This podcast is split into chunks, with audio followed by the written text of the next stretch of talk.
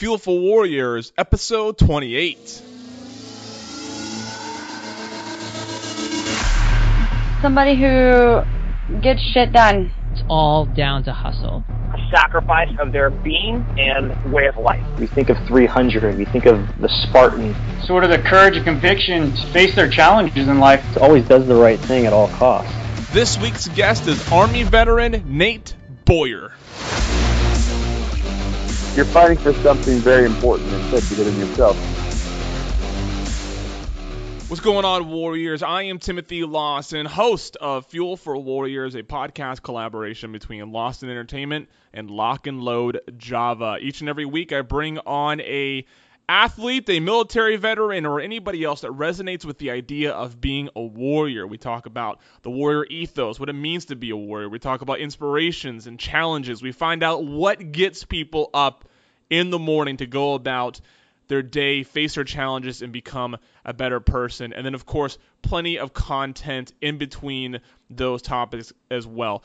This week's guest is Nate Boyer. He's an Army veteran. He was a long snapper at the University of Texas, went on to get uh, picked up by the Seattle Seahawks. They tried him out. Unfortunately, things did not work out, but he continues to improve himself each and every day, hoping for another opportunity with another NFL team. Nate's going to talk to us about what it means to be a warrior, what it means to be a long snapper, because I know very little about long snapping other than that you snap the ball further than a normal center does. Uh, so he's going to talk to us about uh, training and you know just how, how he tries to be better than the others, and uh, and then we we talk about something that's very important to him, and that's the Waterboy organization, which is something that uh, that he is a part of. I'll let him talk more about that. But it's a very, very admirable charitable effort, and I know that you're going to want to check it out when he tells you more about it.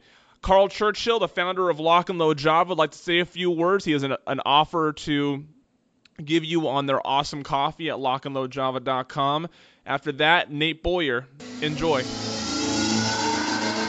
Hey Warriors, this is Carl Churchill, co-founder and chief coffee officer of Lock and Load Java. Thanks for taking the time to listen to our friend and fellow veteran Tim Lawson as he interviews risk takers who've embraced the warrior ethos.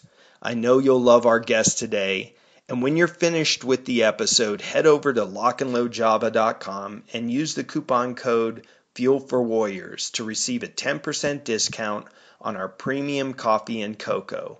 Stay motivated, my friends, and keep challenging yourself. All right, Warriors, welcome to another episode of Fuel for Warriors. This week, Army veteran Nate Boyer. Sir, thank you so much for joining me. My pleasure. Thanks for having me on. Nate, we start every episode with the idea of being a warrior and what that means to our guests because it's a, it's unique to everybody. So when you hear the term warrior, what comes to mind for you? Uh, I think of fighting for something bigger than yourself. And how do you think, uh, you know, many of our guests are, are veterans, many of them are athletes. You fit both of those. Uh, how has your military service influenced your thoughts on being a warrior? And then maybe how has being an athlete influenced it as well? They're very different things. Obviously, a true warrior, in my opinion, in that sense of that word, um, it doesn't. It wouldn't have to be military based, but I mean that's you're fighting for something very important and very. Uh, I know, just in the grand scheme of things, uh, like I said, bigger than yourself. You know, obviously, sports. You're playing a game, you know, and and, and to to win an outcome. Uh, and so it's a little bit different. Uh, obviously, I think the best teams out there are composed of players that, or, or if you want to call them warriors, that play for each other and fight for each other, uh, you know, for the man next to them and, and for the entire team. You know, on a battlefield, it's, it's so different. You, I don't know. I, I don't like when people compare compare combat or war to sports. You know, and the football has that com- comparison quite often. Yeah, Uh, especially with of- like the like being in the trenches and stuff like that. yeah, a lot of the verbiage, and I know they don't mean that literally, but to a young person, it can be confusing, you know. And um, but at the same time, the brotherhoods and the relationships and the uh, camaraderie, excuse me, that you experience on a football field is also something that uh, is similar to the military, I would say, not necessarily combat. Um, and so, in that aspect, yeah, that does make sense. But um, when I think of the term warrior, I immediately think of a, a you know of a, of a soldier, not necessarily a military soldier, but somebody like I said that's fighting for something. Absolutely. You you know so you, you uh, get for the for the audience members that maybe are a little less familiar with your with your career. Uh, give us a, a timeline of service, college, and then your experience in, in the NFL. Uh, well, you know, I joined the army back in 2004, and I was in the special forces. Uh, and then I went to college in 2010. And you know, while I played, though, I continued to serve. I deployed every summer um, between playing football and going to school at the University of Texas. So I just finished my service on February 23rd of this year, and uh, and then was you know went to pro day and did all the, the stuff leading up to the my NFL experience, and was fortunate enough to be signed by uh, the Seahawks. Uh, I was unfortunately cut about a month ago, but um, yeah, it was a it was a great ride, great experience, and I'm continuing to to still long snap and stay in shape in case uh, in case I still get another call. You know, despite the fact that I turned 35 in January. I uh what I mean what what is the do you know what the median age of long snappers in the NFL are? Like are you far off from that? Uh yeah, it's probably late twenties I would guess. I don't know. I mean when I was in Seattle I was the oldest guy on the team as a rookie. So uh Yeah, Seattle Seattle's on the on the on the back end. Yeah, Seattle is. I am from the Northwest, and the Seattle Seahawks are near and dear to my heart. And uh, I was excited uh, when I saw that you had been uh, that, that they had taken you on, and then of course uh, disappointed as well that that uh, that you got cut. How does one? Um, how did you get into long snapping? I think that is a uh, unique skill for a center or for a lineman to have. Uh, does it start with just a team saying, "Hey, we need a long snapper. Someone want to give this a shot?" Or like, how did you realize that that was something that you were were good enough doing to pursue that as what you did? Well, you know, I wanted to get on the field. I, made the team, uh, but I mean, I never played football in my life before I went to Texas, so it was new to me, and it's hard to play on that team if you're a, a stellar high school athlete. Um, but yeah, so I had to find my place. I walked on as a safety, and it wasn't. I could tell I wasn't getting on the field anytime soon, and I wanted to start, and I wanted to make a contribution, and, and so I started long snapping because I noticed this senior was graduating, and you know I was gonna have to put some weight on, but uh, I think I could do it, you know. And then still get the opportunity to block and then go downfield and try to make a tackle, and um, yeah, it was just finding a way to contribute, and so I started. uh started doing it, and I just learned from YouTube videos and practice and kind of watching other people. I didn't have a coach or anything like that. Um, and so it took me I like that. I like knowing that the long snapper for the University of Texas learned his skill set by watching YouTube videos. That is awesome. Oh, absolutely. Yeah, I, I mean, it, uh, a couple for the first two months, I was just absolutely terrible at it, you know, and I just kept messing with it and working on it, and you know, I snapped a 100 balls a day for a while there, and so I started to get to get a hang for it. And you know, once you once you get it, I mean, I, I pitched growing up playing baseball, and so I knew how to throw. If you, if you can throw overhand, you can snap. Um, you just got to tweak a few things, obviously, but um, yeah, so it just it, you know it worked out. But I definitely I worked harder than anybody else. I'll tell you that. that that's why Yeah. I made it happen. Yeah, I bet, and I think that's something that's that's definitely um, I think it's a common trait that we we see in in service members. Uh, I know I know you probably didn't anticipate talking so much about long snapping, but I'm pretty. It's something that I know so little about, but I'm I'm a little curious. When when you were learning how to do it, maybe what what was a what was a couple things? Maybe what was the the most challenging part uh, that maybe you weren't expecting going into learning that particular skill?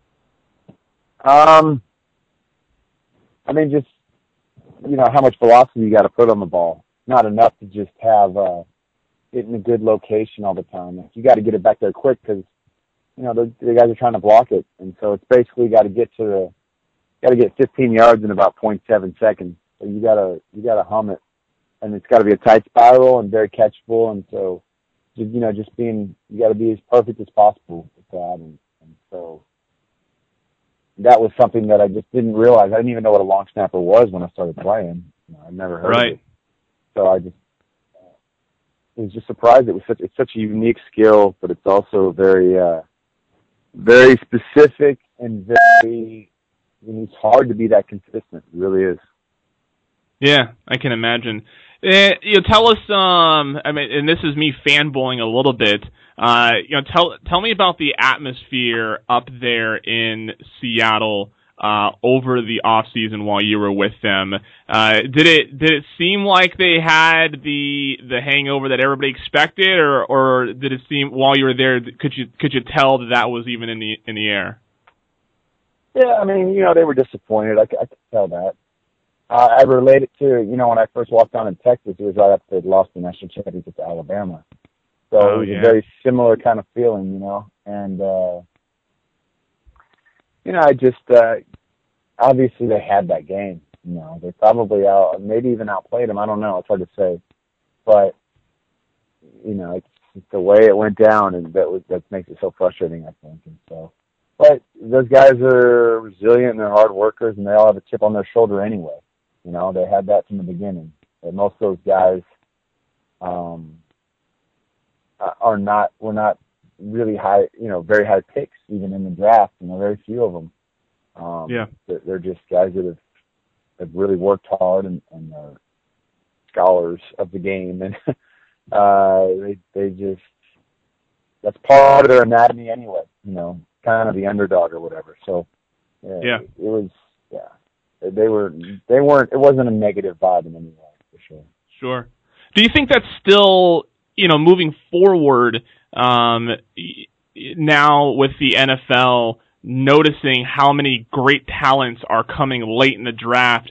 Is it? Do you still? Do you think moving forward, players are still going to have that chip on their shoulder of being drafted late, or have we? Have, do you think the NFL and the front offices and then the players have just sort of accepted that no one really knows how to, how to predict this stuff, and you know, you know whether wherever you get drafted is just where you're supposed to shine, or do you think that since there is a a number and a stigma attached to where you were taking into the NFL that later drafted players are always going to play with that that chip.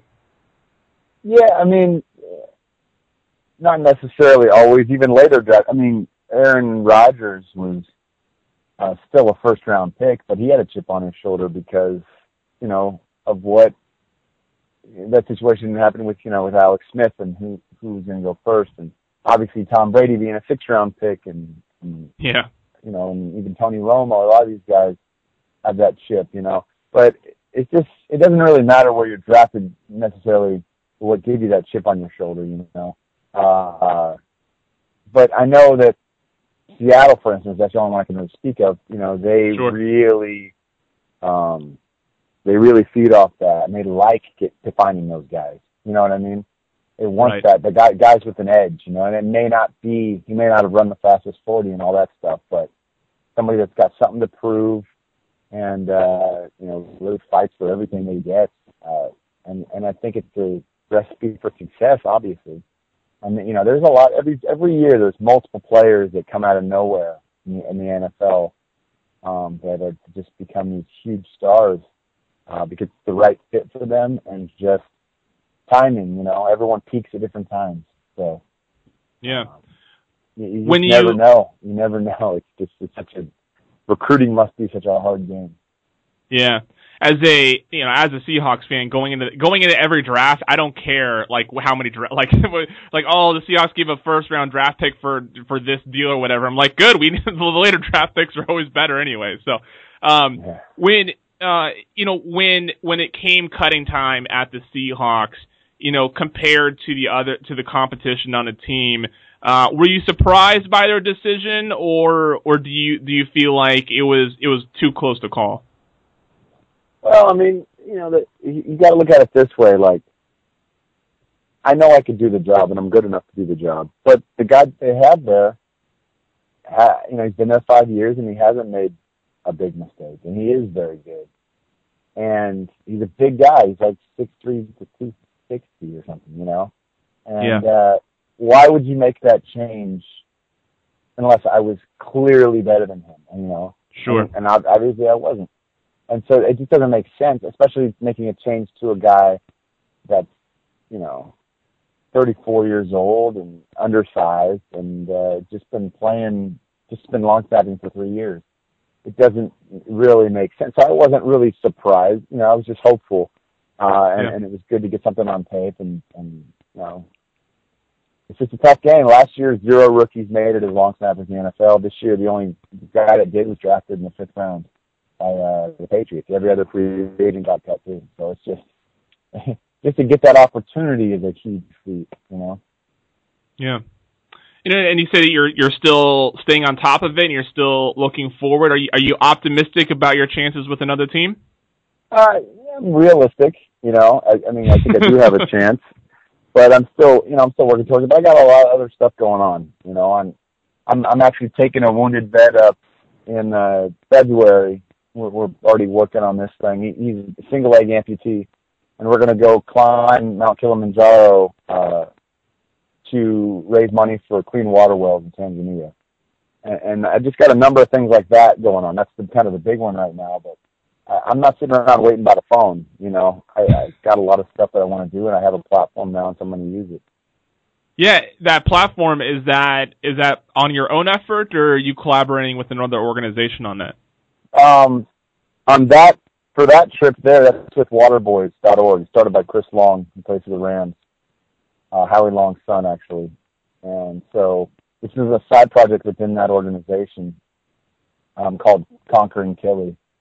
And uh, we're just rolling it out right now. We're getting the, uh, we should be up, you know, our, our link and website should be up next week um, so people can start donating. But I've already, everyone I've talked to just seems super excited about this thing. So our goal is to raise $100,000, which would be enough for two clean water wells and enough to uh, pay for for Blake Watson's trip, who's the single leg amputee I'm help I'm taking up there. So, you know, it's a way for vets to um, it's a way for a vet who, who's been through so much to continue to serve, and then also for other people to get involved. I think this is a cool way to support to support veterans and, and, and what we want to do because you know we need that purpose. We need something uh, that's a challenge.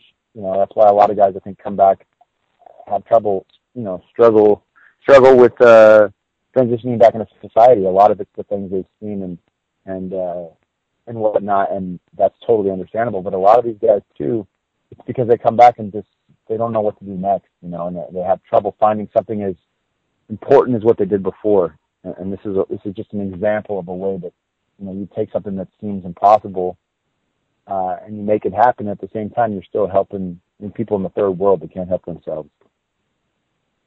Absolutely. I, th- I think that with the work that I've done in veteran suicide and all the discussions that I've had uh, on veterans issues, purpose is just the number one killer. That if a Yep. veteran can't get out and, and rediscover that purpose, whether in a, in a professional setting or in a personal setting, it just becomes the it becomes the silent killer. It's horrible. Right.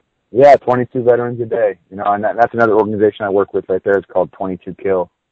Uh, Yeah. And that's their whole thing. You know, it's promoting veteran entre- entrepreneurship and purpose and whatever it is you're passionate about, going after that and finding a way to make that your life now.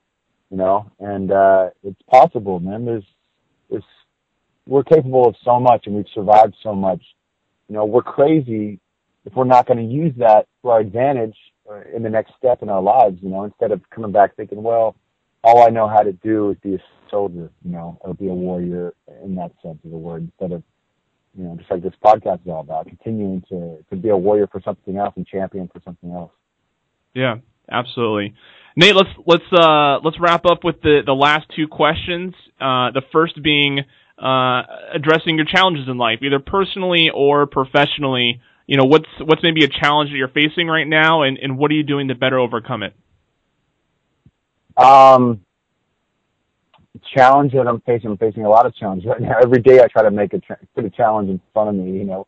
Uh, but yeah, I mean, just what I'm doing with uh, with Water Boys, trying to make that that trip happen. It's not really a trip; I call it a trip, but that that uh, that journey, you know, that challenge of um, of, of of giving this guy that I'm going with, you know, the confidence and the training to go. I mean, that uh, climb a 19,000 plus peak, you know, uh, with one leg, um, and, then just trying to remind myself that, you know, no matter what, like we're this is going to happen. We're going to make this happen, um, and to always make it a goal that seems too difficult almost when you first look at it. You know, I, at first I was talking with people about it, and they're like, "Well, you know, you should raise enough for for a, for a clean water well, just enough for one well, which is like forty five thousand. I was like, I just think that's, I know that I'll make that happen. So I want to, I want to make it something that I don't know that I can make happen. So it's just a more of a challenge and something more to to pursue. So I was like, it's going to be two clean water wells, you know, so we can dedicate one each. Um, I mean, so and and that's that's just something right now, you know. Also, I want to work in the film industry here, you know. So uh, I I, I want to be a, a veteran uh, that has a voice in this in this business here, um, so we can we can do a lot with with with guys that need help, you know, with making the VA better and all that stuff. So um, Yeah. I'm, I've got a million challenges. I can't really put my finger on one, but every day I have to push myself and challenge myself. And you know, if it means calling some guy that I feel like might not want to hear what I have to say or whatever, then I, I make myself do it anyway. You know, I put myself in those positions so I can be most effective and most helpful. Yeah, absolutely, and I, think that you definitely touched on this in that response, which uh, which naturally comes out for a lot of my guests. But maybe you can add on to the question: What is ultimately inspiring you? What's getting you up every day, and what's helping you get through all of these tough challenges? Oh, just knowing that, you know, it's amazing to not only be alive and be a human being, as complicated as that all is. I'll never understand how my how our brains work, but the fact that you know everything has to be so precise for us to to be physically and mentally capable of so much, um, that you know if I'm not if I'm not going after all these things, then I'm just wasting space, you know. Uh, and to go along with that, you know, we're we're in America. We're in a country where we have endless opportunity and choices and all this stuff. And so, you know, what inspires me is seeing people that don't have everything that I have still accomplish these things and go after these things. Um, you know, that's what that's what inspires me. I, I just look at, you know, like my time back in in in the Darfur before I joined the army. When I, I went over there and did some relief work, and just remembering those people how generous they were and hopeful of a better life, you know, and, and every day they, they're barely getting by with, you know, the food and water. They don't have the medical care they need and all that stuff. And they still have that passion for uh, improving themselves and their environment and their world. Um, you know, that kind of stuff inspires me. But, you know, I, I just think we're nuts if we're not using everything that we have, all these resources to go after what we want and, you know, not only make our lives better, but the world around us. Absolutely. Nate, thank you so much for, for joining me. This has been a true pleasure. We're all following you on Twitter at Nate Boyer.